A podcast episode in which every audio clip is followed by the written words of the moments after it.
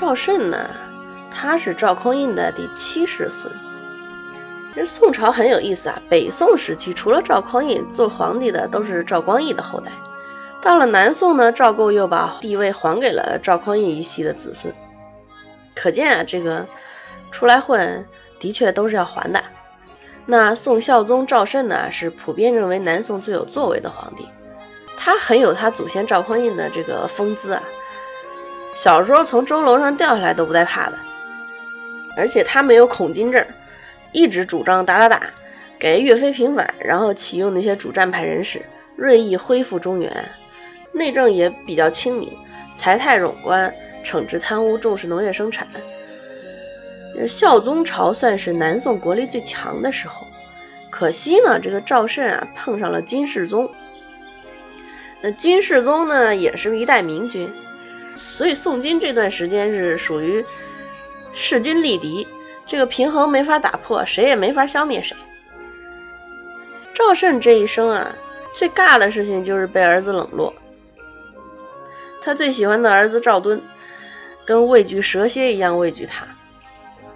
当然，这事儿也不能全怪赵敦，这个原因有可能类似今天的这个伊丽莎白女王跟查尔斯王储。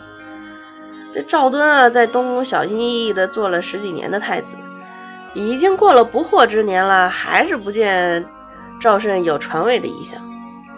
有一次啊，这个赵敦就忍不住了，就跟赵慎说：“爸比，你看我的胡须都已经白了，有人呢安利我了一个染胡须的药，我也没敢用。”那你说这个药环不环保，安不安全，是不是进口的？这个弦外之音，赵慎立刻心领神会呀。然后他回答说：“嗯，有白胡子挺好的，可以显示你老成，不用染。”这就还是没打算传位呀。哎，赵敦很郁闷啊。你说这样的老爹能招儿子喜欢吗？像赵构活着的时候啊，赵慎只要出游都是带着干爹的。可是后来呢？等到赵慎做了太上皇，赵敦出游从来不带亲爹，那赵慎也很苦恼啊，心说这儿子老这么不待见我，多没意思啊。后来臣子们看出来了，就给赵敦提意见，说老人家呢也得走动走动，是吧？赵敦一听这话，就气得手里的玉杯都给打碎了。然后后来呢，还有人旁敲侧击提醒他关爱老年人，赵敦来气啊，就说你们再给我讲这个故事啊，朕就要砍人了。于是乎，再也没有人敢提了，因为赵敦说砍人，那可是真的砍。这个宋光宗赵敦，他是著名的一代疯皇，而且是必须送精神病院强制住院的那一种，疯的简直不能再疯。不过他发病呢，也是有诱因的，这个诱因啊，就是他老婆李皇后。这李皇后有多彪悍啊！有一次，这个赵敦洗手的时候呢，就看见端着盆的那个宫女啊，两只手又白又细，哎，很好看。于是呢，他就忍不住多看了两眼，然后笑了笑。谁料到这一幕被皇后看见了。过了几天，李皇后派人送来一个食盒，赵敦打开一看，里边装的就是上次端着盆的那个宫女的手。还有一个事儿啊，就是光宗在东宫的时候呢。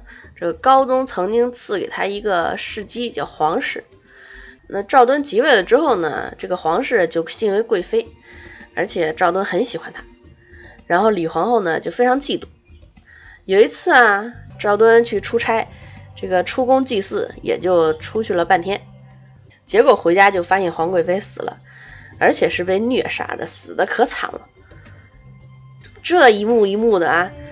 这比鬼片还恐怖呢，正常人都快吓出病了，更何况赵敦他本来就有病，这精神能不崩溃吗？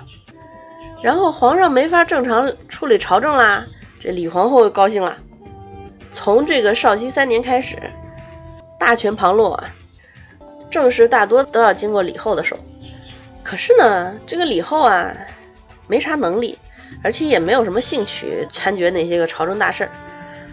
权力对他来说最大的作用就是给娘家捞好处。他封了娘家三代为王，然后还把他两个侄子封了节度使，甚至他们李家的门客啊都能当官。这个李氏家庙明目张胆的僭越啊，守护的这个卫兵比太庙还多。就这么乱搞，这个朝臣们肯定忍不了啊！一看这皇上发疯，治不了国，那皇后在这边这么不靠谱，群臣啊就把这个光宗给赶下台了。